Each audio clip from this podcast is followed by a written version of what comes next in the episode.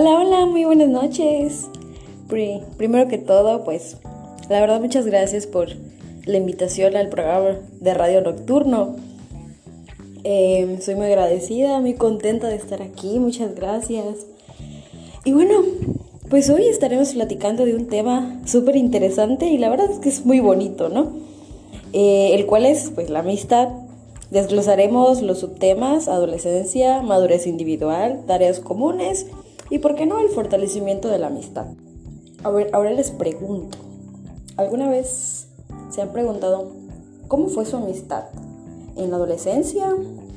¿Cómo, cómo les resultó fácil, difícil hacer amigos? Piénsenlo, no me respondan. pues mi, bien, la adolescencia se concibe como un crecimiento, pero no crecimiento de manera física, pues sino de uno cualitativo que se caracteriza por la aparición de nuevas tendencias. Al momento de crecer hablamos del aspecto físico y cuando hablamos del aspecto psicológico sabemos que es el aumento e inestabilidad de las emociones. Así como podemos estar felices ahorita, al rato podemos estar todos deprimidos, ¿no? Y pues estos cambios, créanme chicos, chicas, que solo los verdaderos amigos lo entienden. Así la amistad llega a ser de vital importancia, ya que el adolescente busca el aliento de, pues, con quien afines, con quien pueda compartir sus experiencias, ¿no? Vividas. Los amigos se dan entre sí el apoyo emocional que necesitan. Hablamos de la madurez. Los adolescentes son propensos a comportarse de, manera positiva con amigos. Las amistades cercanas, seguras y de ayuda son más estables en el tiempo que las amistades con menor calidad. Hablando de tareas comunes, chicos, quiero hacerles unas preguntas.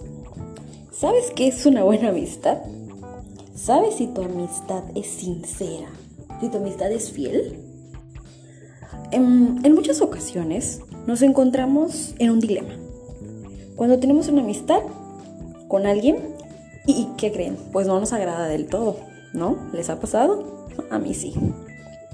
Tenemos que saber identificar a nuestras amistades. Es muy importante, ¿eh? Porque de aquí se deriva la salud mental y emocional.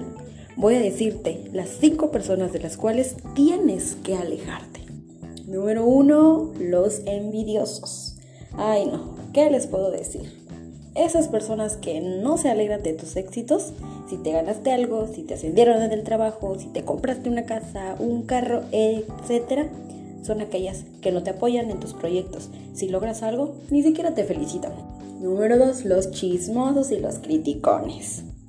Con las personas que se la pasan hablando de las demás. Porque sí, así como hablan de otras personas, lo más probable es que también hablen de ustedes, claro que sí. Número 3. El egoísta. El que solo piensa en sí mismo. Que si tú estás contando un logro tuyo o tú estás hablando, solo te dice, ajá, sí. Y te evade. Y te dice, oye, pero fíjate que esto me pasó y en fin. O sea, solo habla de sí mismo. Siempre quiere estar por encima de ti. Número 4. Uy, muchísimo cuidado con ellos, los manipuladores. Son aquellas personas que te conocen muy bien, que cuando tienes una nueva amiga se hacen los excluidos y te ponen a decidir entre ellos o tu nueva amistad. Las que te dicen, nunca me escuchas, nunca tienes tiempo para mí, siempre andas, siempre andan manipulándote en diferentes situaciones para hacerte sentir mal. Y por último, la número 5, los dementores. Uy, cuídate amiga, cuídate amigo. Son las personas que son negativas. Ejemplo, si vas corriendo a contarle algo bueno que te pasó, vas con tu entusiasmo y te responde feo, negativo, te desanima, te dice no lo hagas, no te va a funcionar, no te va a salir bien, a todo le busca un pero. Es más, hasta cuando estás con esa persona te sientes sin ánimos y te sientes súper mal. Así que cuidado con estas personas, evítalas con los amigos, la verdad es que compartimos vivencias, experiencias, miedos, temores, alegrías. Gracias a ello podemos hacer millones de historias. De las amistades se aprenden cosas, se aprenden cosas buenas, cosas malas. pero siempre cosas nuevas. Se escuchan, se comparten ideas. Para que una amistad se facilite, existen puntos muy importantes, los cuales pues les quiero mencionar algunos, ¿no? A ver, mm, ser una persona comprensiva que entiende los sentimientos y problemas de los demás. Número dos, ser sinceros y bondadosos siempre con los amigos. Eso facilita mucho la confianza, la amabilidad y la facilidad de comunicarse. Fortalece la amistad y felicidad en ambos. Los deportes también, ¿eh? las actividades recreativas fortalecen la amistad por los gustos en común. Claro, ser sociable facilita la comunicación entre dos amigos. Establece reglas, fortalece los límites, ser generoso, respetuoso, leal y fiel. Para hacer que una amistad dure más, y es muy importante fomentar los valores, apoyar a alguien que lo necesita. ¿Sabías que si la red de amigos de una persona es grande, es menos propensa a sufrir estrés, ansiedad, es más fuerte y vive más tiempo a comparación de una persona que no lo es? La amistad es una de las cosas más maravillosas de nosotros los seres humanos.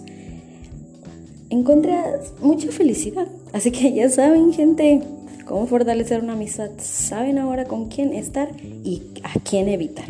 Muchísimas gracias por escucharme y gracias, muchas gracias por invitarme. Nos vemos en la próxima.